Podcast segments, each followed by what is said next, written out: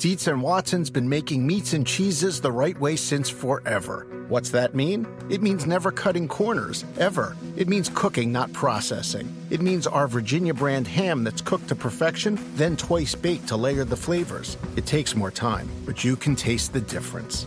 We come to work every day to do it the right way, even if it's the hard way. Because if it's not right for us, it's not right for you. Dietz and Watson, it's a family thing since 1939. You're looking at Charlotte Motor Speedway in the heart of NASCAR Nation. This mile and a half oval is home to one of the crown jewel events in all of stock car racing, the Coca Cola 600. Hello and welcome to this special edition of NASCAR America. It's our motorsports special honoring our nation's military and celebrating racing's biggest weekend. Krista Voda with Kyle Petty here in our NBC Sports studio. You ready, Kyle? I'm ready. It's going to be ready. big. And we'll be heading to both Charlotte Motor Speedway and Speedway, Indiana, where Carb Day activity just wrapped up. But the field for NASCAR's longest race has already been set. On Thursday at Charlotte, Kyle Busch won the pole for Sunday's Coca Cola 600. Busch ran his fastest lap of the night in the last round of qualifying. Afterwards, he talked about trying to finally end his winless streak at NASCAR's home track. The M&M's Camry was fast. It was, um, you know, felt pretty good. The guys did an amazing job from practice. We weren't very good in practice, and uh, Adam and the boys, they kind of went to work. Um, fortunately, today I had extra track time, so I got my Xfinity ride to thank probably for a little bit of that today. But um, it's all good because um, it was pure talent all the way around. All these guys, this whole team feels good. And this is a race that um, you know you always enjoy coming to at Charlotte. I haven't won here um, in a points-paying event, I guess. So um, you know it would certainly be nice to kind of get that done here this weekend with the uh, the 600. Ah, we love air quotes. Time to head to the racetrack. Dave Burns has been a busy guy this week, and even on a slow day at Charlotte Motor Speedway, Dave is there. Hey, Dave. And Krista, thank you. Uh, thankfully, it is a dry day here, but that's crazy because it's like 172% humidity. They call this a dark day at the track, but that's unusual because the sun is out. Nevertheless, no track activity today for the racers. Uh, there are a couple of things going on that you should know about, however. They're repainting the logos so it'll look great on Sunday afternoon. And there's a charity track walk happening here. As well, there is some activity actually on the track from a tire scrubbing machine. Now, on Wednesday night, they added some liquid traction compound to the racing surface's upper groove to hopefully enhance passing here at Charlotte Motor Speedway. Then today, they've been running the tire scrubber to try to further work in that groove. That's something they've done before. That's something they hope will work again here at Charlotte. Back to qualifying for second, of course, Kyle, his third pole for the 2018 season. That's a familiar story for race fans. That win, of course, is what he's really looking for. Second, Joey Logano. That's his that ties his best starting spot here at Charlotte. Second, again, no pole yet for Logano at Charlotte. And then third, Denny Hamlin. He uh, again scored very high rankings in qualifying, but has not yet won at Charlotte Motor Speedway in the 600. So that's kind of a familiar refrain. In fact, Krista, the top 11 qualifiers for Sunday afternoon, evening, and into the night's race have never won a 600. That should make it more exciting for the fans. Yes, it should. Great headline heading into that race. We're going to hear more from Dave throughout the show. And just a bit south of the track, our crew chief, Steve Letarte, and driver Landon Cassill are at our NBC Charlotte studio. We have a lot to talk about today, Steve Landon. So, where do you guys want to start? Well, I think Kyle Busch. He's the guy that is the top of my mind. He's had such a good year already, Landon. And when you look at someone who has won so many races, who has won a championship, and is so, so competitive as Kyle Busch, while it wouldn't matter to me, I guess, that I would have only one active track left on the list to win at. I think it bothers Kyle Busch. You can see right there, even in his interview, brought up with the air quotes, you know, the non points paying races he has won, but he hasn't won the 600. So the question is can his love hate relationship with 600 mile race finally end and get him back to victory lane? Yeah, I mean, it's uh, you don't know with him if it's mental or physical or where that barrier kind of comes from uh, to get through that entire thing. So I've got my eye on Kevin Harvick. I think his um, starting position is dead last, didn't get through inspection, didn't get to qualify. Um, and he's also losing 30 minutes of practice. They did a lot, a lot of body work on that car to get it through inspection to make NASCAR happy, to not even make a lap. And they're getting opportunities taken away from them to work on their car and, and improve on it. But he's had the best speed over the last month. So um, he's, he's definitely on my radar right now. Well, so you talk about you know, what the holdup is for Kyle Busch. And Chris, as I was doing my homework to try to figure out all the different ways that Kyle Busch has lost the Coca-Cola 600, it's really quite amazing. You go all the way back to 2009, dominating the race, almost 200 laps, just over 170 laps led. I feel a little silly because I was in this race. We all pit. The rain comes. David Reutimann wins. You come back the next year. Kyle Busch once again leads the most laps in the race, over 200 this time. But with just about 20 laps to go, gets passed for the lead. 2011 ended up being a funny fuel mileage race. He still is continuing to lead laps, and that's what makes it so surprising that he hasn't won there. That he wins so many stages, runs up front, but last year had to be the most painful for Kyle Busch because when I look at it, Kyle, he only led 70 or 63 laps, but look, he was the winner if that fuel race doesn't go. He finished second to Austin Dillon. Now, Austin Dillon won the race. Make no mistake about it. Strategy matters, and he had the best strategy. But as a driver behind the wheel, Kyle Busch put the winning performance in and still hasn't got the, the check yet. So it's kind of, and I think at some point, it's kind of like Chase Elliott. When's he going to win? When's he going to win? Well, now I think Kyle Busch feels like, when is he going to win? When is he going to win Charlotte? Starting on the front row matters, but we all know 600 miles. We'll talk about it all show, all show long. The longest race in NASCAR is that way for a reason. 600 miles is very, very difficult. Yeah, and, and listen, it, there's nothing worse, and, and, and you know this, Steve Letarte. You've made calls on the pit box and won races for pit calls, fuel mileage, whatever. From a driver's perspective, when you're up there, out there giving 100%, doing everything you can, running every lap as hard as you can, and some guy on pit road beats you because he made a better call or he made a different call than what your guy did, there's nothing worse. Nothing worse. Uh, so I, I, think last year was painful for him. And, and, Kyle can use air quotes all he wants to. Every time I say Kyle Busch, I'm going to use air quotes okay, through the, whole, whole show. show? Okay. Whole show. This is our show today. Um, but he's not won a points paying race there. Yes, we can take all the Xfinity races and all the, the All Star races or, or, truck races like or whatever. 15 or 16. Yeah, and, and he's won on every track. I give him that. I give him that because he is a phenomenal. Kyle Busch is a phenomenal talent. I just wanted to do that one more time. But I he, we have to keep a tally. You've got to win. You've got to, he's got to win in, in, in that points paying race. And we've we've seen other drivers go through this, want to complete that that loop and say, I've won on every active track. Kyle Busch is going to win on every active track. There's no doubt about it. He just wants it to happen now. So this is a personal quest for him. That's what it is. It's that goal right there. Yes. Like, hey, let's just see. You guys think I can't do it, or it's Yeah. one more thing you're talking about. We're going to check that box. Uh, NASCAR's longest race, of course, caps off a full day of motorsports action from Monaco to Indianapolis. It's racing's greatest day, and our travels continue. Let's go to Monaco. No, I'm just kidding. But we are going to Speedway, Indiana. That's where we find Marty Snider. You see the 433 miles. The carb day action is complete. Yes, it is complete, Kristen. Welcome to Indianapolis. As you said, Carb Day complete before the running of the 102nd Indianapolis 500 final practice in the books. Fans had a great time, a warm day here in Indianapolis. We expect it to be even warmer on Sunday. Carb Day, very busy on the track. Townsend Bell with me. I can't believe you made me wear that suit, Townsend. It's a good look for you, Marty.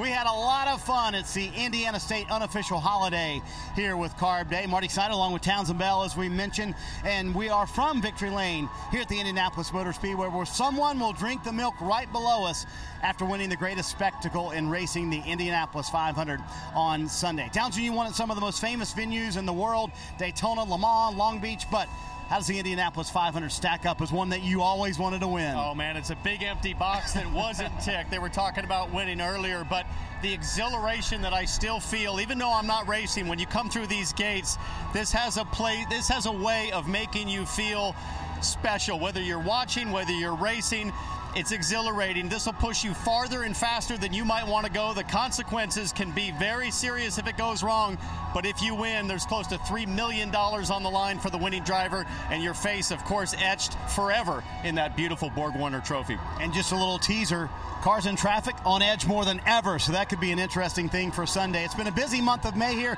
including the Hoosier hero Ed Carpenter with his third Indy 500 pole, Townsend. Ed Carpenter brought this pole position in such dominant fashion, a mile an hour faster than anybody in the field, including the very dominant Penske team that also includes Elio Castroneves as a fourth one-off entry, and this guy Josef Newgarden has looked strong. And then of course Will Power, you can't rule him out, along with Simon Pagenaud. That Penske team, they're they're a force to be reckoned with always. And then how impressive has Danica Patrick been? She will start seventh in her final race. I think Danica is really pinching herself at how lucky that GoDaddy green car is in terms of the speed. I don't know if she expected to be as fast after the break that she's had off. Seven years since she was last here. This guy Alexander Rossi starting from the very last row he's going to be very strong, I think, on race day, but he's going to have to be methodical. And that was just a small piece of the drama on race day. The biggest story of the month of May, James Hinchcliffe not making the field. Absolutely shocking for that Schmidt Peterson Motorsports team. Top five in the points coming in, but they'll miss this race, not qualifying, and they'll lose double points as a penalty. More to come on James Hinchcliffe in the show. Train and Blues Traveler playing right now as we take a look at the starting grid for the 102nd running of the Indianapolis 500 Townsend. So many arguments you can make for any of these in the top three rows to win this race. I think one of the challenges for Danica Patrick's going to be traffic. She'll be in it most of the day. Hot temperatures, record temperatures expected for race day on Sunday. But look back at row four, Tony Kanaan, I'll circle him, driving for AJ Foyt Racing. It's been about a decade since AJ Foyt has been as strong as what they've shown so far this month. Kanaan fastest in the final practice today. And then there's some speed here in the back of the field as well, Townsend. You've got guys like, you know, J.R. Hildebrand almost won this race a few years ago. No doubt. How about Carlos Munoz, multi-time second place finisher? He's been knocking on the door. And then some of these young guns like Sage Karam that are brave and bold, they'll be taking big risks. And guys like Graham Rahal that are always strong coming from the back as well. You're able to see final practice. So, real quick, what do you expect on Sunday in terms of a race? Because there were a lot of pack, pack racing out there in practice. I expect it to be very tough. The drivers have talked already today about how they're already maxed out on downforce. There's nothing left to throw at these cars. That's a big departure from the last few years where you could always add more or take out some and you were trying to debate. Here you want all the downforce you can get. Incredibly hot on Sunday. They haven't seen the temperatures. They'll see it here on race day. It's going to be a battle. Well, plenty more to come on NASCAR America from Indianapolis, including this man, Elio Castroneves. Is he the best shot for Team Penske to get their 17th Indianapolis 500 win? Nate Ryan has an interesting take on Danica Patrick's final race and her troubles today, and a revealing look at Sebastien Bourdais' qualifying weekend one year after his vicious crash here at Indianapolis. Plus, our man Paul Tracy will join us and tell us who he thinks is the driver to beat for the Indianapolis 500. Plenty more to come from Indy, Krista. Wow, a lot of reasons to watch. We thought Marty Suit was going to be one Yes. of them. He got he took got rid of He the took it checker off. I don't know what happened to him. Uh, we're going to have much more from Carb Day throughout our motorsports special. But when we come back, Alex Bowman hits the water with the Coast Guard in the final part of our Mission 600 series. The boats are super cool, all the technology on them. Much different driving with a joystick than with a steering wheel and pedals. I'm terrified. Uh, It was really neat. It's really interesting to see everything that goes into it.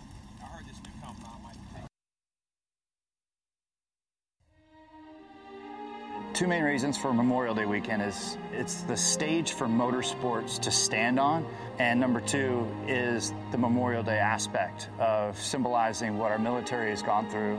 a huge racing weekend, but that's not why it's special. It's special because it's a chance for us to honor uh, the men and women that served for our country.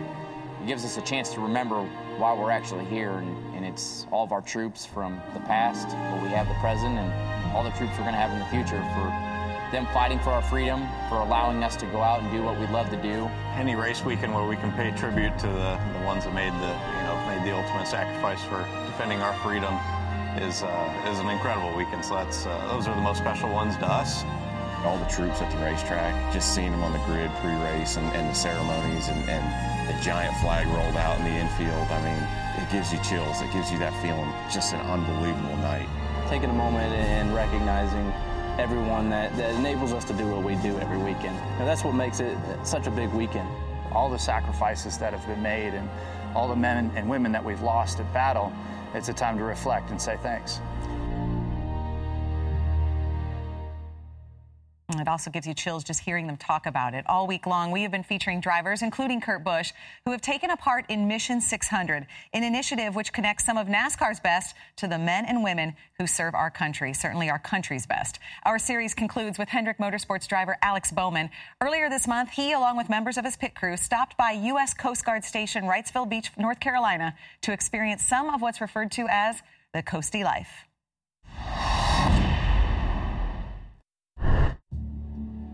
Everything we do uh, for, for veterans is, is really special around the 600. Paint scheme's really special. I think it looks great. Um, I think it's going to look great under the lights. It's just uh, it's a really cool thing to be a part of. So this is passed in a handshake. All right. Tradition, so Awesome. Thank, Thank you very much. I appreciate it. there. Okay, cool. That was terrible. Yeah. That was pretty awful. It was really neat. Had a lot of fun. It's really interesting to see everything that goes into it. All right, here we go.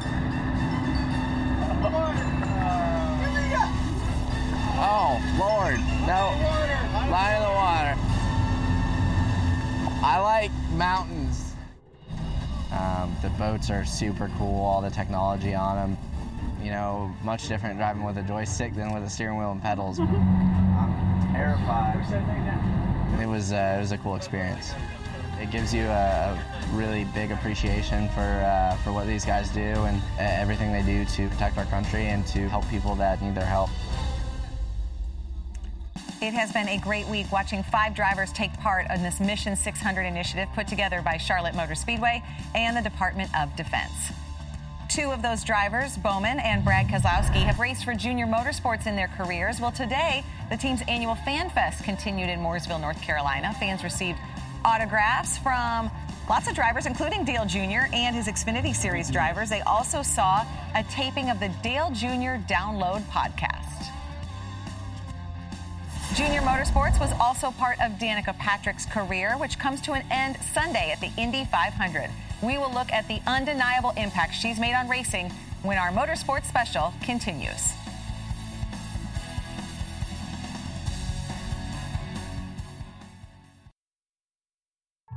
The 85th running of this great race. Team Penske runs 1 2 across the yard of bricks. They are side by side, and the 68 car of Castroneves will hang on to the lead. There have been other challengers today, but Castroneves has been able to hold them off.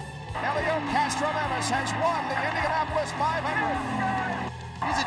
chain link, this kid. I love him. The whole Penske crew's getting up on the fence. I don't think the Indianapolis Motor Speedway's ever seen anything like this. I've been dreaming with it. Wilbur Shaw, Mauri Rose, Bill Vukovich, Al Unser, all have had back-to-back wins. Castroneves may be about to add his name to that list. In the Penske pit, they are sweating bullets as Tracy stalks and closes. Tracy looks to the outside. Whoa, and the car in trouble White flag, yellow flag are going to come out together. He's done it. Two in a row for Elio at the Speedway. Castroneves goes for the fence again. We did it again. We did it again. Another one. Two, baby, two. 17 laps remaining at the line. Elio Castroneves is your leader. Elio running away with it right now. Open the door to the three-time winners club. There's a brand new member, and his name is Elio Castro Neves. He's pointing to the fence. It's like Babe Ruth calling his shot. Let's celebrate now. Yeah, baby.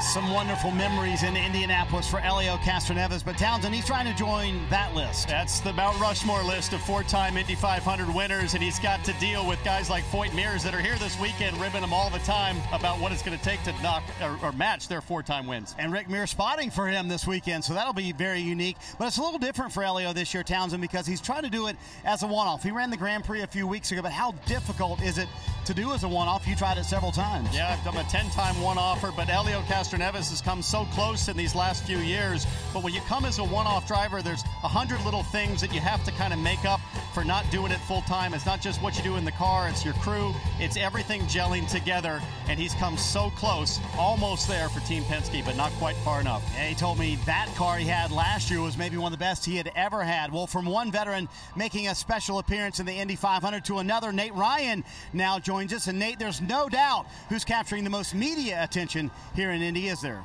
That's right, Marty. You know, regardless of what happens Sunday, this has already been a memorable May for Danica Patrick.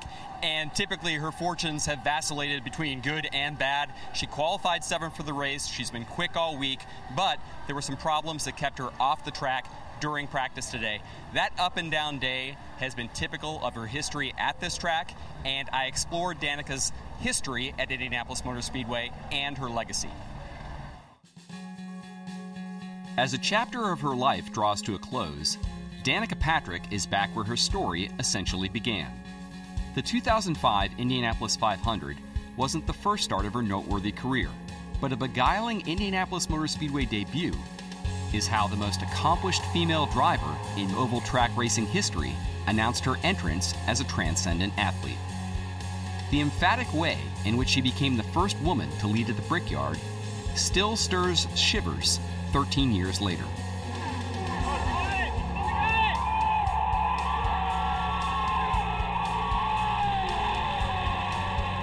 She made history in 2008 in Japan, the first woman to win an IndyCar or any Major League Oval Series.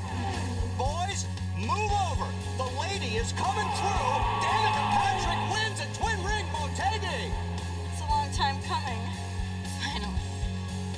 Her move to NASCAR again made history as the series' first female pole winner in the 2013 Daytona 500. Yes, that's a great lap. Danica Patrick has made NASCAR history. After six seasons away, she is back to wrap up her time behind the wheel at the track that's always been her best. But the Indy that made her a household name also has delivered the same share of heartache and frustration facing any driver who has tried to tame it over 500 miles. In 2005, she was instructed to yield the lead because of concerns about fuel mileage. The leader now is Dan Wheldon. He gets the pass. Can Danica conserve enough fuel to get another run on the break? and the regret of easing off lingered years later. In 2008, a collision triggered her fiery side in a memorable stomp through the pit lane toward a rival's stall. She is not happy, and uh, probably deservedly so. In 2010, an unstable setup left her unnerved This is the worst car I've ever had. and in danger of failing to qualify while facing the wrath of fickle fans at the Speedway. As with any great Indianapolis 500 storyline, those hardships are as much a part of Patrick's saga as her successes. But it's Patrick's passion behind the wheel that has captivated us. And she's done it for more than a decade. Her fame and guts on the track transformed all motorsports into the modern world. Young girls have grown up watching, idolizing, dreaming bigger, to not just run with the boys, but beat them, and to one day reach Indy. On this yard of bricks, racing's greatest stage, Patrick finds her way to the center of attention. It's how she started here, and Sunday, it's why she'll end it here as well. And she spent much of practice in the garage with an electrical problem in her engine. The team rolled Danica back out with less than 10 minutes left in the session. She made some laps. She seemed fine. She was eighth fastest in the practice. She told Katie Hargitt that hopefully she got her bad luck out of the way today. And Marty will see Sunday if that's the case. Well, Nate, they're certainly hoping the problems of today do not affect them on Sunday. Well, success at the Yard of Bricks is no stranger to Ed Carpenter. The Butler grad is Indy through and through from his Indy Lights win here to his three poles. I, Robin Mennel, will introduce, introduce us to one of Indy's favorite sons next. Krista? Big names headlining the Indy 500. When we come back, we will tell you why it might be some underdogs who turn out to be the top story in the Coca Cola 600.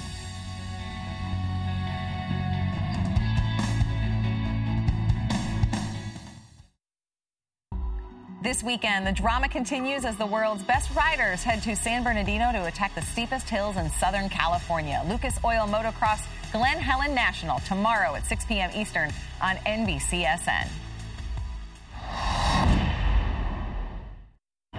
What a race! What a day for David Pearson!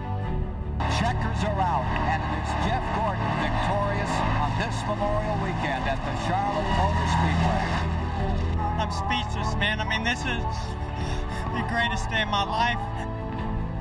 Checkered flag is down, and the winner of the 1995 Coca-Cola 600 is Bobby Labonte.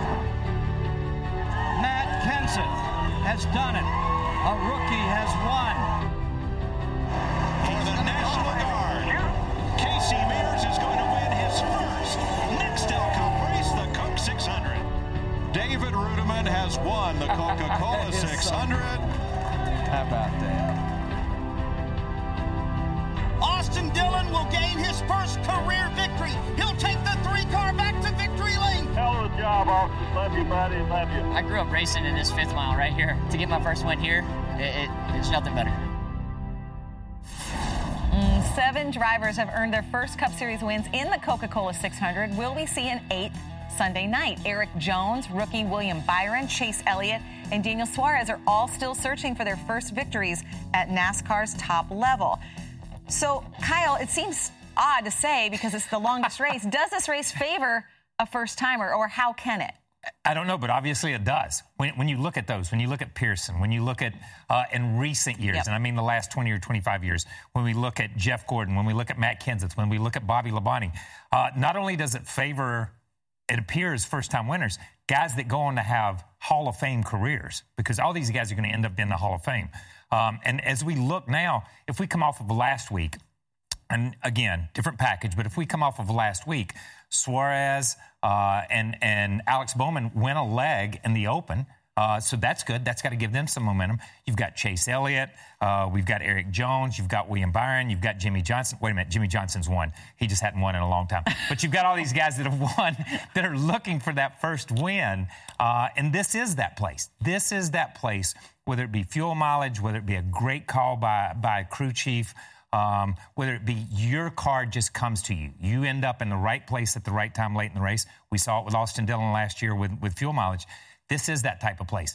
And again, this is that type of place that will catapult you uh, to superstardom. It appears if we look at the first time winners. So, yes, it, the, we could see, even though we, we're going to talk about Harvick and everybody else, this could be one where, where somebody sneaks in. Well, let's go back to Charlotte. I mean, Landon's in the race. Steve's a crew chief who's made some of those tough Yes. calls. So, what do you guys think, Steve? Yeah, I, I know about those tough calls. I need about, oh, I don't know, four or five ounces of fuel, and I would be fortunate enough to say that I've won the Coca Cola 600, but we were a few ounces short. So the question is why? Why in the toughest race, in the longest race, do these new drivers have a chance? And I think it's because of the length. Landon, let's talk. Four hour event. That adds two or three extra pit stops. What that does is we always say the fastest cars don't necessarily win the race because you have to execute. Well, execution becomes more difficult when it's expanded over two or three more pit stops, more chances of speed, more chances for accidents. So when you ha- saw the Hall of Fame drivers that have won the 600, but let's talk about the crew chiefs. On top of the pit box, Ray Evernham, Jimmy Makar, Robbie Reiser, Darian Grubb, Rodney Childers. Those are the biggest names in the sport as far as crew chiefs come, short of perhaps Chad Knaus. He's won it, he just didn't do it with a rookie. So then I look at the new drivers, and the one that jumps out to me, William Byron, the young man in the 24 car. He only has 12 career starts, but he has Darian Grubb on the pit box, who already has two wins in that 600. If he can just continue that magic he found with Casey Mears by coaching, by making the right adjustments, by putting him on the right strategy, William Byron, in my mind, given the right opportunity, can slay all the dragons. He can beat all the big names. He just has to have a little help. I think Darian Grubb can give him that help. He's a guy I'm going to watch for on Sunday night. I just think, why not? 13th race? Why not win the 600?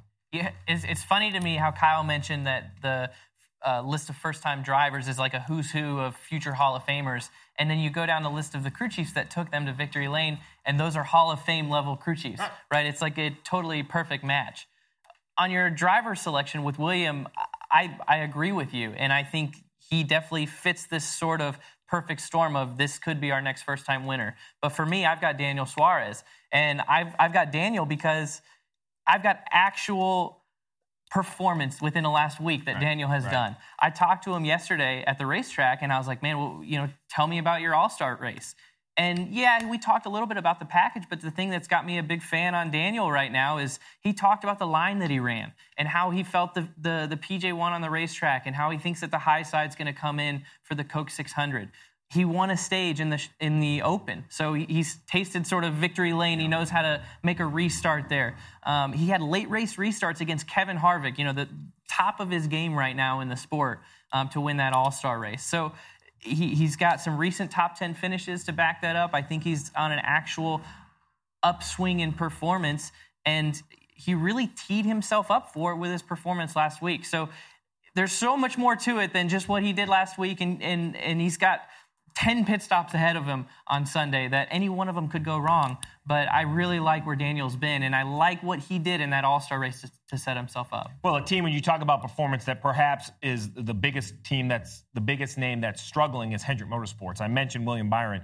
Well, his teammate, Chase Elliott, uh, it's been well documented, so many second place finishes. Well, he is the son of a Hall of Famer, right? Well, the son of the Hall of Famer put kind of his first big cannonball, his first big mark on his, in my opinion, what will, will end up being a Hall of Fame career. I think when he finally wins, he's going to win a ton.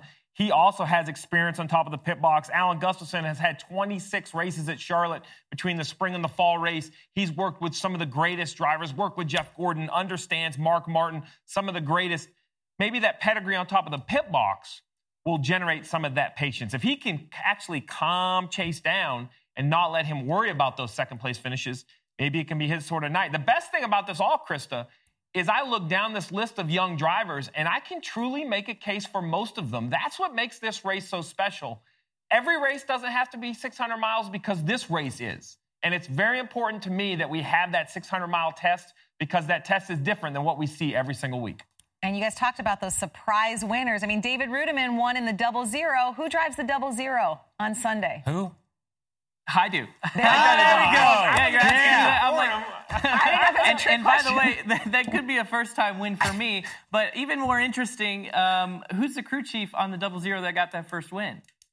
Back in with David Reutimann. Was Oh, it Rodney yeah. Childers? Rodney Childers. Oh, yeah. So, Yeah. You know, not talk about a first time winner, but you're talking about legendary crew chiefs that have t- taken first time winners to victory lane. So very Basically, what he's point. telling me is I ran out of gas, so I'm not on that list. So, don't worry about it. And I Y'all didn't know ahead. this was going to turn into a quiz show, so I have to No, sit up I'm a little straighter, Yeah. I guess. Thanks, guys. And we're not done yet. The intensity, we're going to go back to Indianapolis as well because the intensity of Indy 500 qualifying is always high. This year, it cranked up a few notches. The result left one of IndyCar's most recognizable names off the grid for this Sunday.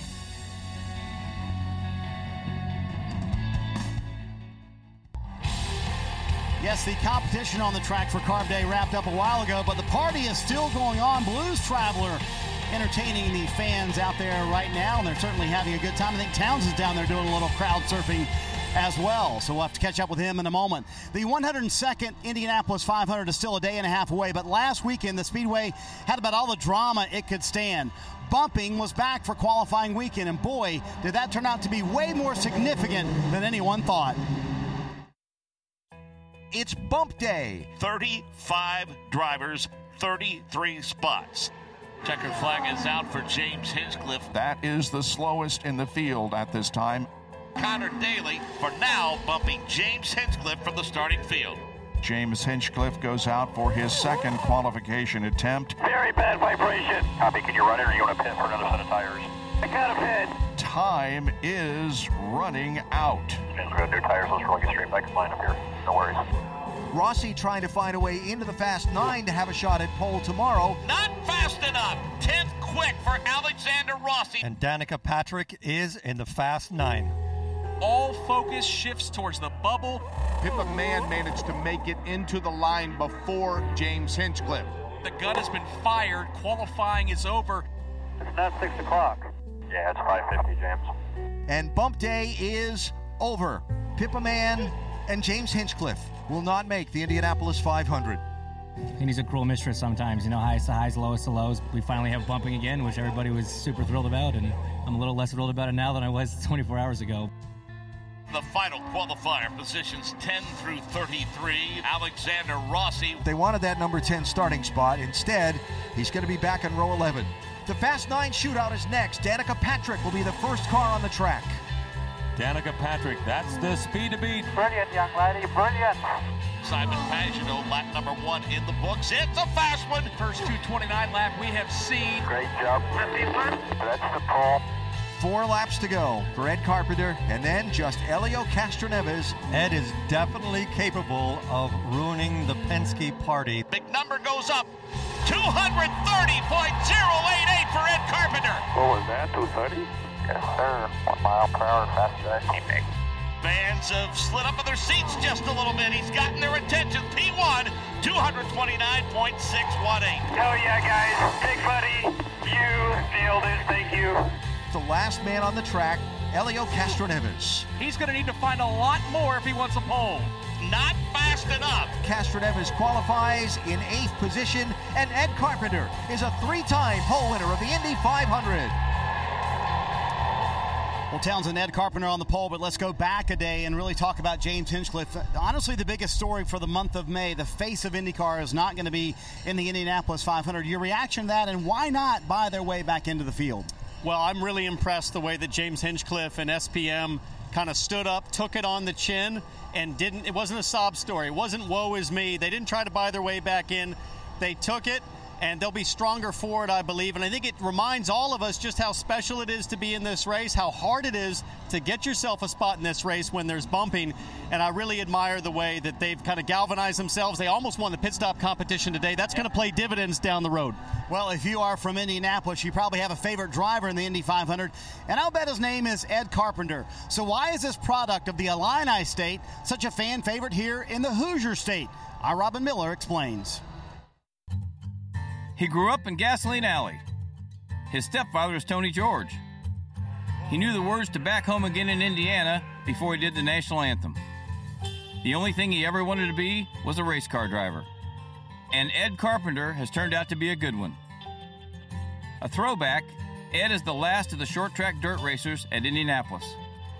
Now in his 15th season of IndyCar racing, the 37 year old Indianapolis resident started in quarter midgets at age 6 became a winner in USAC midgets and sprints by age 20, and had an instant rapport with Indianapolis Motor Speedway. He wasn't intimidated by the walls, enjoyed the speed, and lived for the month of May. Nobody in Sunday's starting lineup cares more about Indianapolis than Ed, and nobody puts any more effort into it 11 months a year.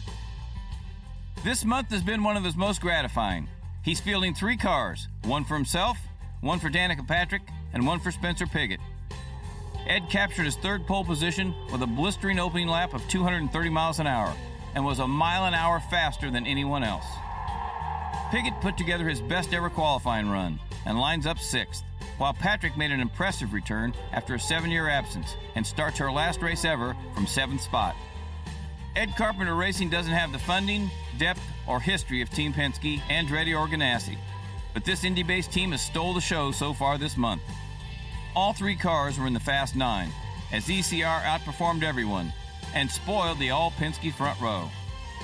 Carpenter has led laps in three races and contended in a couple others, but doesn't want to be known as the guy who just qualifies good at Indy. He wants to pull into victory lane, drink the milk, and fulfill the dream he's been having since he was eight. Well, Townsend, clearly he's been able to show speed over the years when it comes to qualifying. Race has been sort of a different story. His best finish is fifth. He's had only one top 10 in the last eight years, and they struggled today in practice. So are they a legit threat to win the race on Sunday? Well, you look at the statistics and you would think, I don't know, but that speed hasn't gone anywhere. The inherent speed in that number 20 Fuzzy's car that dominated qualifying, that hasn't disappeared. So I think Ed Carpenter and his team, they've got to figure out, kind of look honestly within and figure out what has kept them out of victory lane in the past because they've had fast cars before. Ed has won on ovals before, so I don't think you can rule him out, especially as fast as that car is. Got to make that qualifying speed work on Sunday in the race. Well, one year after a crash that could have ended his career, Sebastien Bourdais came back to Indy to, as he told his team, quote, deal with his demons. The intriguing behind the scenes of his qualifying week at Indianapolis is coming up, Krista.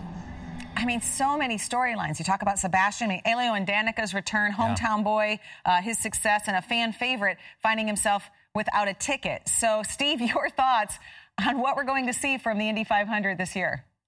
Well, from everything I'm hearing from up in Indianapolis, it's supposed to be an exciting Indianapolis 500, perhaps because of the weather. Over 90 degrees, the cars are slipping and sliding. We heard Townsend talk about it earlier in the show, how they put the downforce in it, and that's going to be great when it comes to the race. But I want to go back to qualifying. I know that this is an awful experience for James Hinchcliffe, but as silly as it may sound, I think it's wonderful for the Indianapolis 500 and the aura of what that race has become over 102 years. If you go back to the years ago of how difficult this race was to make, to think Roger Penske, a 16 time Indy 500 championship owner, wins in 1994 with Little Al. Comes back in 1995 with Fittipaldi and Little Al, misses a show, doesn't put either car in the race. Stories like that of what creates this race. It what, it's what makes the Indy 500 more than just a spectacle to the fans. It is the biggest spectacle in racing as far as the grandeur and the grandstands and the experience. I've never been in the garage, but it's one of those boxes I would love to check. I would love to have a chance to race within the 500 because it is so special. But it's special because it's so hard to even make the field, Landon. Yeah, I mean that's I, I can tell you as a driver, I've never tried to make the Indy 500, but the the saddest I've ever been in a race car was when we qualified bad for the Daytona 500, and the happiest I've ever been in a race car was when we raced our way into the Daytona 500 through the duels. And I've done that twice, and it is the most stress I've ever had. But it's very rewarding, and it may, it sets up your whole season for these IndyCar guys. They live for the month of May, and it really is. It's the month of May. I mean, it takes they they there's so much emotion wrapped up uh, in this event. It is it is truly a spectacle. I love watching this race when we get back from the drivers' meeting on Sunday at the for the Coke 600, get into Hall or catch the end of uh, the Indy 500. I'm excited to see them sliding around. It sounds like it's going to be a handling ordeal for these drivers. Uh, it's, it's, definitely going to be a good show. I know it sounds silly, Krista, but in a sport that is just so dangerous and has been built on danger, I think the danger of success is also it needs to be there. It needs to be inherent. And what that means is whether you're the driver or the businessman putting the car together, there are no guarantees in racing. And there's no guarantees you're even going to be in the field for the Indy 500. Well, and we saw in that interview with James Hinchcliffe, he, he handled it so well. He Yes, said everything he did. right. He knew, and and but the respect, you know, something that Landon was talking about. You know, after the drivers' meeting, all of those stock car drivers go back and watch the Indy 500. Oh, yeah. All of the Indy 500, all the open wheel drivers will watch the Coca-Cola 600. It is an entire day. Landon talked about the entire month, but that day, The Sunday, is just so special to, to not just race fans but drivers. Yeah, you got to throw Monaco in there too. I mean, I mean, we race all day long. Yep. This is the day. If you are a race fan, this is the day that gets closest to heaven because you get to get see so many different forms of racing. And I don't care whether you're an Indy fan or a Formula One fan or a NASCAR fan. People are just race fans, and that's what we should respect. And I think that's what the competitors do. They see what those guys do at Indy, they see what the guys do at Monaco, and vice versa. Those guys, those guys will watch the Coca Cola 600, will watch Indy, will watch all the races. Yeah, when you hear 230 miles an hour. Crazy. Wow. Crazy. Kevin Harvick has certainly been the driver to beat in NASCAR this season, but his Coca Cola 600 weekend is off to a rough start. Dave Burns will have more on that from Charlotte next.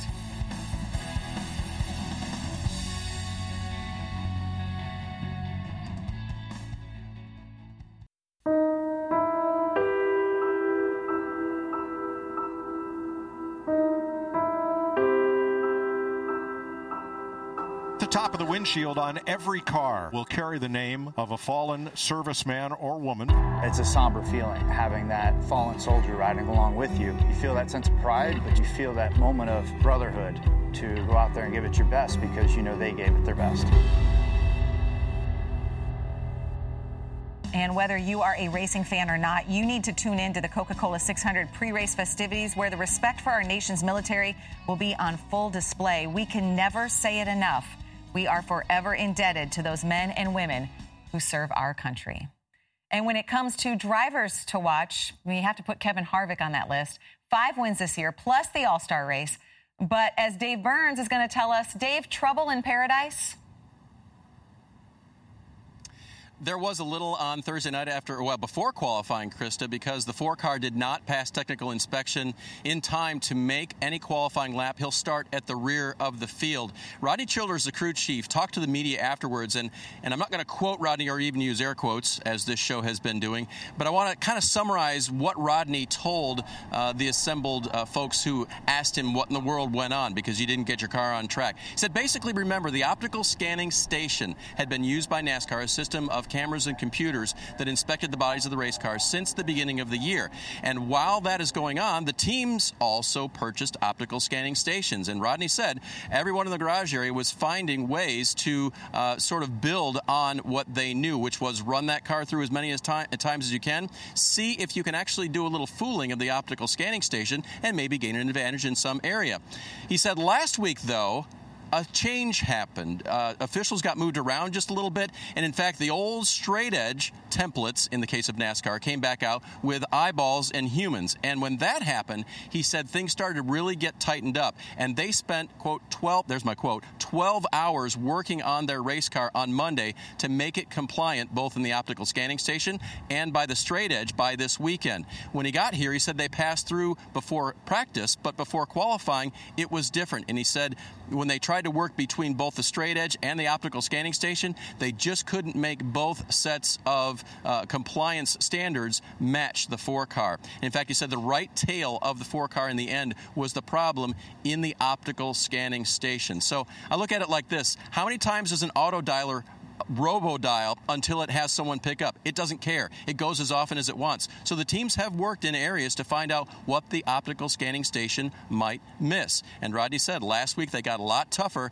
and we experienced part of the uh, the compliance tightening this weekend at Charlotte. So where they go from there, they've been working on the car since then, making sure they can get back on the track for practice, and of course be compliant for the 600. The upshot is Cheddar Bob Smith, the car chief, he was ejected. He will not be with the team racing on Sunday night. They might not care though, because the last time Cheddar Bob got ejected was earlier this season before the Vegas race or after the Vegas race. And when Kevin went to Phoenix, uh, Cheddar Bob, by the way, went fishing, got some free time in, and did not go with the team to Phoenix. Kevin won anyway, and that may happen again. We'll just have to see, Krista. No one expects the four car to stay at the rear of the field all night long. They expect him to be back up front, even with everything that happened last night. Yeah, and you just never know. You give uh, Kevin Harvick a little extra incentive or something to shoot for and watch out to the rest of the field. Thanks, Dave. Okay, so let's turn now to Stephen Landon. Landon, you said right at the top of the show to watch out for Kevin Harvick. Um, anything new or anything you want to add after hearing Dave's report or the reason to watch Kevin? Yeah, well, I could definitely add something a little bit to the inspection side because I've got a car in that garage too, and we're working with those inspectors and getting through uh, in this optical scanning station and trying to push the limits. Uh, and, and, if anybody knows how to push limits, it's you. But uh, the the key thing that happened there to me is that NASCAR moved personnel around. So you have you have the four team getting used to who's looking at their cars and figuring out, okay, I'm getting through the scanning station, but I know where to push the issues. I can put a little bondo here. I can make this bigger or smaller. And then all of a sudden, NASCAR changes the people. And now you have a new guy looking at the same corner of the car saying, mm, the last guy wasn't catching that. So I think that's really kind of what happened there with Childers. But I still have my eye on Kevin Harvick. I mean, he's he's been so fast lately. He just won the All Star race. You look at all these other mile and a half tracks; they've been so dom- dominant. Is he going to win Stage One? Probably not. Now, you said earlier off, off the air, you're like, I think he's going to score points in stage one, and I don't disagree with you. But one thing that I'm, I'm really interested in getting your feedback on, Steve, is what does this 30 minute practice penalty do to him? Is it is it just only give them a chance to dial in their current setup, or how, how can Childers work on this? Yeah, so that 30 minute penalty will be enforced at the end of happy hour. They'll lose the last 30 minutes. As you mentioned, Landon, it's really going to have to adjust how they go about their day because that last 30 minutes is normally we put your best set of tires on, make a little bit longer run. The, the, advantage they have is they obviously have a great baseline. They're going to be fast. They've been fast all year long. I think when I go back, I've been looking at all these penalties in the news and now talking about these guys not even get to qualifying. And people think they're just completely outside the box. And I think what's important for everybody to understand is winning cars are, driv- are driven by winning drivers. And what makes a winning car are thousands of little decisions. There's not a magical thing. It's not one spring, one horsepower, one kind of downforce. It's the thousand counts of each that in totality make a winning race car. The difference between an average car and a great car are hundreds of those pennies stacked up to be worth something. And this is a perfect example of how talented Rodney Childers is. He's not afraid to push the envelope. He was not afraid to talk to the media afterwards, Krista. And I really think that's what makes this four car so difficult is every time you either pick on Kevin Harvick or Rodney Childers, they come out of the trailer arm in arm. You never hear them talk about one another. It's very hard to separate the two. Yeah, that's a great point. Uh, so, again, one more reason you got to watch on Sunday. Lots of storylines. Also, back in IndyCar racing on Sunday, driver Sebastien Bourdais will continue his amazing comeback from a wreck that nearly took his life one year ago at this track. More on his incredible story when our motorsports special returns. Welcome back to Indianapolis, our NASCAR America Motorsports Special continuing. That's the way you get ready for the 102nd running of the Indianapolis 500. Blues travel out there entertaining all those fans here. Carb Day is still going on. Two-seater rides on the racetrack. A lot of activity happening. You know, Sebastien Bourdais called qualifying just a few days ago the most difficult thing he's ever done in his entire life. After his vicious crash one year ago to the day of pole qualifying here at Indy, you can certainly understand why. Weather should hold, but I, I think we clear for us. I don't know if the whole field is going to go Ooh, through. I don't think it's so. getting but- spotty. Gears are in there. We think it's fifth. I'll let you know if it's anything otherwise. We continue to think the Chevys are quicker than the Hondas. Just kind of go out and go around. Well, selling lemonade to help kids get clean water. That's a good initiative. That's cheating. You guys are putting candies in the lemonade now? And the yellow is going to come out because moisture is being felt on the front stretch. Stacy's jet, awesome. It's going to last about 45 minutes. That means they'll lose the track. Our guess is this is going to be a while. The long wait is over. Here we go once again.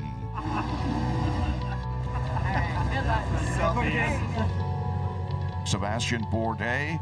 Ooh, good lap, 228. Checkered flag waving, and the third quickest so far. Nice job, bring it in. Let's go smile for some pictures. Eyes back to the race course because we have a very fast driver right now. 231.595. And he is. Oh, no, no. Oh, he hit hard. Oh, he hit hard. That was scary. He is well taken care of. Let's just hope that the injuries are not serious, but that was a terrifying crash.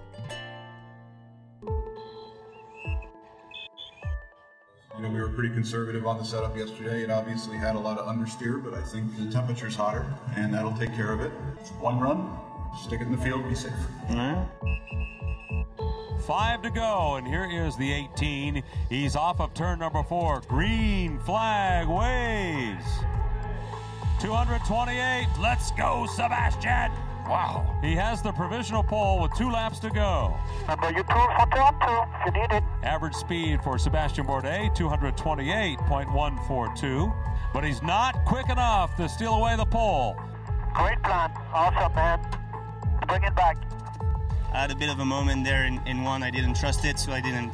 I got my foot off of it, and it showed big time on the speed. But uh, with what happened last year, you can't just disregard the signs of the car anymore. Just want to give a little message to my wife. I know she's watching. It's been uh, probably the hardest weekend we've ever had to go through. Boy, some revealing words right there from Sebastien Bourdais. Paul Tracy now joining Townsend Bell and I. So, PT, you, rarely hear a race car driver admit, hey, an accident made me slow down a little bit. He just did it right there. So, how much do you admire his tenacity to, one, admit it, but two, go back out there and do it again? Well, for Sebastien and I, the amount of fights that we had and arguments we had on and off of the racetrack, you know, I'll admit that he is probably one of the bravest guys out here in the field. He had a massive crash last year, and he's come back so much stronger this year. And, you know, one would argue and say, well, he's not that good of an oval driver, but for sure he's got as good a shot as anybody on Sunday to win here. He is really good at these flat style ovals like here in Milwaukee. So he's a top contender for Sunday. Well, Paul, you know what they say courage is when you're afraid, but you do it anyways. And for Sebastien Bourdais, it's not that he's crazy. It's that he has trust. He has total trust and faith in the people that he's surrounded himself with on that team. That's his engineer, Craig Hampson, Olivier Boisson, Jimmy Vasser, James Sullivan. He has a whole crew of trust, and he's got absolute faith when he rockets into turn one that it's going to stick. I found it very interesting that he wanted his wife Claire and their kids to stay home and not come for qualifying weekend. They just got here Wednesday night, but he just seemed after qualifying like a different guy, like he was just so completely relaxed. Well, Bourdais might get his first Indy 500 win. If Danica Patrick does so, it would come in her final start. Coming up, we'll recap her troubles in the final practice here for the Indianapolis 500. Plus, Krista, we'll get Paul and Townsend's picks for the Indy 500. So get your IndyCar fantasy lined up ready to go. PT and Townsend, they're here to help, guys. Uh, Danica starting seventh, Sebastien Bourdais fifth on Sunday. Well, coming up, Sunday's 600 miler at Charlotte will also test drivers both physically and mentally.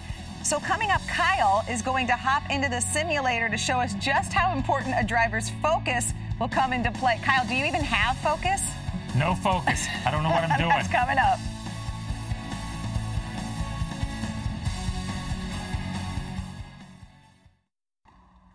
Serena Williams is back on the famous red clay courts in Paris for her first major appearance since her return. French Open begins Sunday at noon on NBC, part of NBC Sports Championship season, presented by Canada Dry Ginger Ale and Lemonade. I usually end up wandering to a song, get a song stuck in my head, and uh, in my mind, I am an excellent singer. Uh, out loud, it sounds like a screeching bird. So, um, yeah, I, I uh, definitely wandered certain places more so than others. You would never think Bristol, but I got Chris Stapleton stuck in my head at Bristol, and it was our best run in 2016. So ever since then, I try and get Chris Stapleton stuck in my head when we go back there. Chris Buescher is going to need a lot of songs to keep his focus on racing 600 miles. Focus is truly the key. Kyle has none, but he is in the simulator now. Uh, we can't recreate racing for four and a half hours, which is what the 600 miler will be. But to test Kyle's focus and mental stamina, Landon and Steve may have some creative ways to distract you, Kyle, while you're driving. Try to get around as best as you can for the next three minutes. Three minutes? Three minutes, I think. My God. It's not four hours. I've, I've only been able to put three laps together in this thing. Why is it so difficult? Because I think, I think I just have to talk to you. I think that's one thing that the crew chief needs to do to his Because driver not- is just talk to him, but pick and choose where you're talking to them because I feel like a driver can be distracted pretty easily as Charlotte. Somebody's shining a light in my eyes down here. I don't know what that is. Kyle, what'd you have for breakfast this morning? I had oatmeal, man. I'm regular. I What know you what I had. for dinner tonight? Oh, oh, oh. Wait a minute. I can Oh, see. look. see, this Looking is like- inside. Inside where? Quarter outside on your even. Listen. Even. I'm trying to spot for you here. Did you like it when your spotter talked to you? I used to cut my radio off when the spotter would start talking. so you're one of those guys. yes, I am. Yes, I Chris am. Buescher said he had a song stuck in his head. Can you sing and drive? Is the real question. Yeah. Uh, what is it? What? Smooth as Tennessee whiskey. That's Chris Stapleton. Kyle, yes, pretty it pictures. is. Do you see the photos? Look at Can that. I see the photos? That hair is distracting me. I got hair in my eyes. I got hair in my eyes. Kyle, can you wear your hair like that for us again, please? No, most of that hair is falling out. oh no. I don't have a lot. I don't have your hair. Let me just tell you. This is. I'm gonna tell you. This is. In, I- in all seriousness, it is. I've never been in a simulator. See, there I am in a wall. Um, I've only done this a couple of times, but the focus for a 600 mile race, uh, when you get down and and you guys talked about it, Landon, you talked about it. The fo- oh, see, I just got turned right there. But that was my fault because I was talking and driving at the same time. Uh, and let me reset this thing real quick. Hold on. Let me set. Oh, But no, let me set. to your point, that's the difficult part of this. You know, the stages break it up a little bit, but the problem is you can still have long green flag runs, well over 50, 60, 70 laps. Yeah. And that's easy at the start of the race, but as your hydration goes down, as your everything becomes more taxed, your heart becomes more taxed, your lungs have a hard time processing. The heart rate, we've seen these drivers wear heart rate monitors, Kyle, and they're well over 130, 140, 150 beats per minute. And to try to do that for four hours, think a marathon's only, what, two and a half, three hours long. So it's an hour longer than a marathon. Yeah, I, I take um, I take about 350 calories per hour in the car, and I So do you it- consume as you I drive. do yep, I do it through fluids. Um, it has a little bit of protein in it, some carbs, but it's 350 calories to help rehydrate me and feed me, uh, because that's that's the the the heat and temperature on your brain is a ton. Uh, did you take that many calories per hour, Kyle, when you were racing? Only at Martinsville when I'd stop for a hot dog. That was the only time There you go. Uh, that I took it. But you know what? But but that's the deal. You start the race. Oh my God, that scared me. oh my God. Oh. You start the race, and and the thing is, it's adrenaline. It's adrenaline. You get down to that last hundred laps, uh, and whether it's hitting your marks and and being where you need to be, or whether it's coming down pit road, uh, sliding through your pit. Oh God, is somebody on me right here? God Arrow almighty. loose. I, I, what package is this? Is this the all-star package? I feel like somebody's bump drafted me. You got one five back. Thank you very much for that. But it, I, I'm telling you, this is. I haven't been in a race car in a long time. I'm gonna, I'm gonna say that. Um, but to be in the race car that last hundred laps, uh, or that last uh, hundred laps at this place, is a tough, tough thing. And I don't care whether you're taking 300 calories or 350 calories or there's a guy talking to you or you're singing Chris Stapleton. Uh, the focus is hit your marks and pass that car in front of you. And that's not easy uh, the longer it goes. And when you're stuck out here with an idiot like me trying to dodge it, um, and a producer talking in your ear. it's even worse, man. It's even worse. This is fun. I'm gonna get me one of these. Great. That's just what we need. Yes, I'm gonna give him one. I'm gonna trade him my foosball table. Now, in Kyle's defense, you heard him say a simulator Oh, is not his normal his normal preparation for a race. And yeah, the Coca-Cola 600 will be that's a perfect way. In this, That's put me out of my misery. The Coca-Cola 600 will be four and a half hours long. Uh, the Stanley Cup Finals, an average uh, length of that, those games, two and a half hours each. So, and by the way, a Martinsville hot dog is not 350 calories. That's like 3,050 calories, right? But they're good. Thanks, Kyle. Hey, you wouldn't think your choice of beverage following a race would be a big deal. Well, at the Brickyard, it's everything. Coming up, we'll discuss one of the time honored traditions in all of motorsports. Got milk?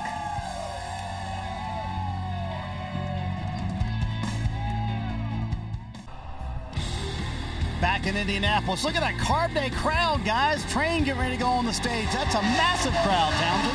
I'm halfway there. you better stay with us just for a few more minutes. Earlier today, final practice for the Indianapolis 500. Also, the pit stop competition. Scott Dixon wins it for Chip Ganassi. Dixon's team was flawless, but Hinchcliffe very strong in the slower lane, but in the end, it was all Dixon. $50,000 for that team and a ring for everybody who participated as well. Danica Patrick, though, PT with problems in that practice this morning. She had problems, but her car was really quick. She came out of the box and was eighth quickest, so she's got a really good shot this weekend. Super fast team. The whole team is quick across the board. It will be her final start on Sunday. She will start seventh for the Indianapolis 500. Got a little interesting there leaving pit road after they got their issues fixed. After practice, our Katie Hargitt caught up with Danica.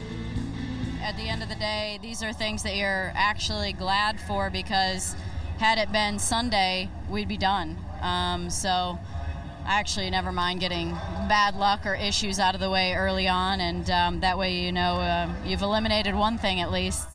I guess she's got a point. You're glad when you find it in practice and not in the race, right? But can they fully fix those problem guys before the race starts on Sunday? Yeah, I don't think there's any any doubt that that ECR crew will get our car fixed. For me, the question with Danica is when the start of this race happens, it goes aggro. You know, you can take seven years off, show up, you have a few days to get back in the groove, but the race is completely different. How does she deal with that hardcore effect of racing at Indy? And how does she keep the nerves down, right, PT? Because that was almost the last thing that happened to the team. Yeah, for sure. I mean, when you're a part-time driver, your nerves are always amped up. You're more anxious. You want to get to the front. You want to race hard right from the beginning. And the veteran guys take it easy. They lay back. So it's going to be a super crowded pit lane for her versus a cup car. So it's going to be a lot different. All right, give me a key, guys, both of you, to Sunday's race. I mean, it looks sketchy when you're in traffic behind the wheel. It is sketchy and it's hard when you're in traffic. So I think you have to be methodical and pick off some spots early, get to the front to clean air. And you've got to do that or else you have no chance. You got to ride. You got to ride. It's hard. It was hard for me to do it, but you got to ride and ride and ride. And even though you want to go racing, you got to wait till the final 20 laps and start ramping it up. And then the last five laps is when it all goes down. All right, time to make your picks, boys. Who are you going to pick for the 102nd running of the Indianapolis 500? Townsend, we'll start with you. Josef Newgarden's going to win this race because it's going to be hot, miserable for the drivers out there. The hotter, the tougher, the stronger he's going to be. PT? My pick is going to be Marco Andretti. He's going to break the Andretti curse. He's had a great month. He's driving Townsend's quick chassis. Fernando Alonso's chassis from last year, probably one of the best cars in the field. You just want him not to wreck the car, right? Because it's supposed to be yours once he's done with it. You got it. All right, there you go. That's going to wrap it up from Indianapolis for our coverage here on NASCAR America. Hey, make sure you check out ABC Sports this Sunday, 11 a.m. Eastern, for the 102nd running of the Indianapolis 500 mile race. Krista Kyle, for myself, Townsend, and Paul, and our entire crew here in Indianapolis, enjoy your Memorial Day weekend, everybody. Yeah, great job there in Indianapolis, Marty. And of course, the winner of the Indy 500 gets to go back to a tradition that started in 1936 a big gulp of milk. Earlier this week, the Indiana Dairy Association released the 2018 Indy 500 milk preference poll taken among the field of 33 drivers. The leading choice, whole milk, which was selected by 17 drivers as their celebratory drink of choice. Uh, two drivers you see there at the bottom, no preference. What's your preference, Kyle? Whole milk. Whole milk? Milk. Okay, that's not the only Yes. thing we're going to find out. I get to be fair. Okay, go ahead, Landon, Steve, your choice. 2% skim. Cold in Victory Lane. I don't think there Doesn't can be a better matter. type. That's the I'm not going to complain. Almond milk for me, Almond, though. I knew I'll- it. I knew it. Okay, let's let's go a different direction. How about your predictions? Uh, we're going to show our n- drivers NASCAR.com fantasy selections for this week. All right, who's going first? I'll go. Well, it's back Okay. to the mile and a half track, so I think you have to go really heavy with Kevin Harvick, Martin Truex Jr. Very, very good. I left Kyle Busch off my list, even though he's starting on the front row. His love-hate relationship is just too strong for me to get over with Charlotte. Hamlin runs well there. Kurt Busch, though, he's a little bit of a sleeper. If he has a good start to the race, he might find a way in my lineup there somewhere uh, before the end of stage three. Well, Steve, we did a whole segment about first time winners in the Coke 600, and you didn't even give anybody a chance. I am going bullish on first time winners with Chase Elliott, Daniel Suarez, and William Byron in the garage. Hopefully, I don't get to use my garage driver, though, because I'm going to be in the race, so I don't want to have to DNF or anything and be able to move William back in. But I am going to go with Kevin Harvick to win this thing. He's, uh, he's got the momentum, he's got the speed, and I think he's coming from the back. Krista, it hurts a little bit. He didn't even take himself. Yeah. Well, but he was consistent. He went with exactly what he said at the start of the show. Yep, now we're so gonna- I like that. Yeah, we're making it anonymous here. Uh, we put the uh, Anonymous. we put Kevin Harvick. Kevin Harvick's my winner. Uh, when I looked at it, but it, when I- there we go. There we go. Listen, listen, Landon. How do you get that? How do you get? How do you get the milking machine on a on an almond? I don't understand how a milking machine goes on an almond. Are you I distracted, Kyle? I am distracted. See, I'm talking about milking an almond right now. But here's here's my thing. I I, I took uh, uh, Kevin Harvick as my race winner, and I did put Kyle Busch. And Oh, for you that can't That's- see, doing I, I'm quotes. doing air quotes here. I put Kyle Busch in my group because. My God, he's got to break that at some point in time. We just heard Paul Tracy talk about the Andretti's breaking that at Indy. Kyle Busch has to break this at Charlotte at some point in time, but uh, I can't argue with Kevin Harvick right now. Uh, for the latest fantasy news, don't forget to check out rotoworld.com for the best analysis. Where do you guys get an air? How'd you get an air horn in the NBC Charlotte studios? We're prepared. My goodness. We're always ready. Okay, and one thing before we go off air, uh, Steve, I want to point to you because you mentioned this, and I think it's key. What t- nine pit stops probably is the average for pit crews, two to three more than a normal mile and a half race. That's got to be big for those teams. It is, and it's a long day, four hours. Guys are going to have to rest up, and it's going to be a long day for me because I'm going to watch about 20 something pit stops, starting at Monaco for breakfast, lunch at uh, Indianapolis, and dinner around the Charlotte race. It's the best day of racing. This is like Christmas for a race fan, so I cannot wait for Sunday afternoon. Yeah, for me, I'm just making sure that I'm hydrated from this point forward. I'm eating clean. I've got to loosen my muscles uh, before I get in the car, before I head out. And it's a long, it's just a long day. You know, the race doesn't start till six o'clock. It's going to be light for half the race, and then you got to run in the dark. Yeah, I'm gonna. I'm gonna I'm, listen. I'm gonna sit down. I'm gonna watch Landon Cassill and Parker Kligerman, uh, and I'm gonna be pulling for my NBC guys. So Yeah. you guys are on my list, man. Thank you. Best of luck to you, both of our guys in the race. Thank you for joining us. Enjoy your holiday weekend. Be safe. As always, thank you to our troops. We will see you again next week. Dietz and Watson's been making meats and cheeses the right way since forever. What's that mean? It means never cutting corners, ever. It means cooking, not processing. It means our Virginia brand ham that's cooked to perfection, then twice baked to layer the flavors. It takes more time, but you can taste the difference. We come to work every day to do it the right way, even if it's the hard way. Because if it's not right for us, it's not right for you.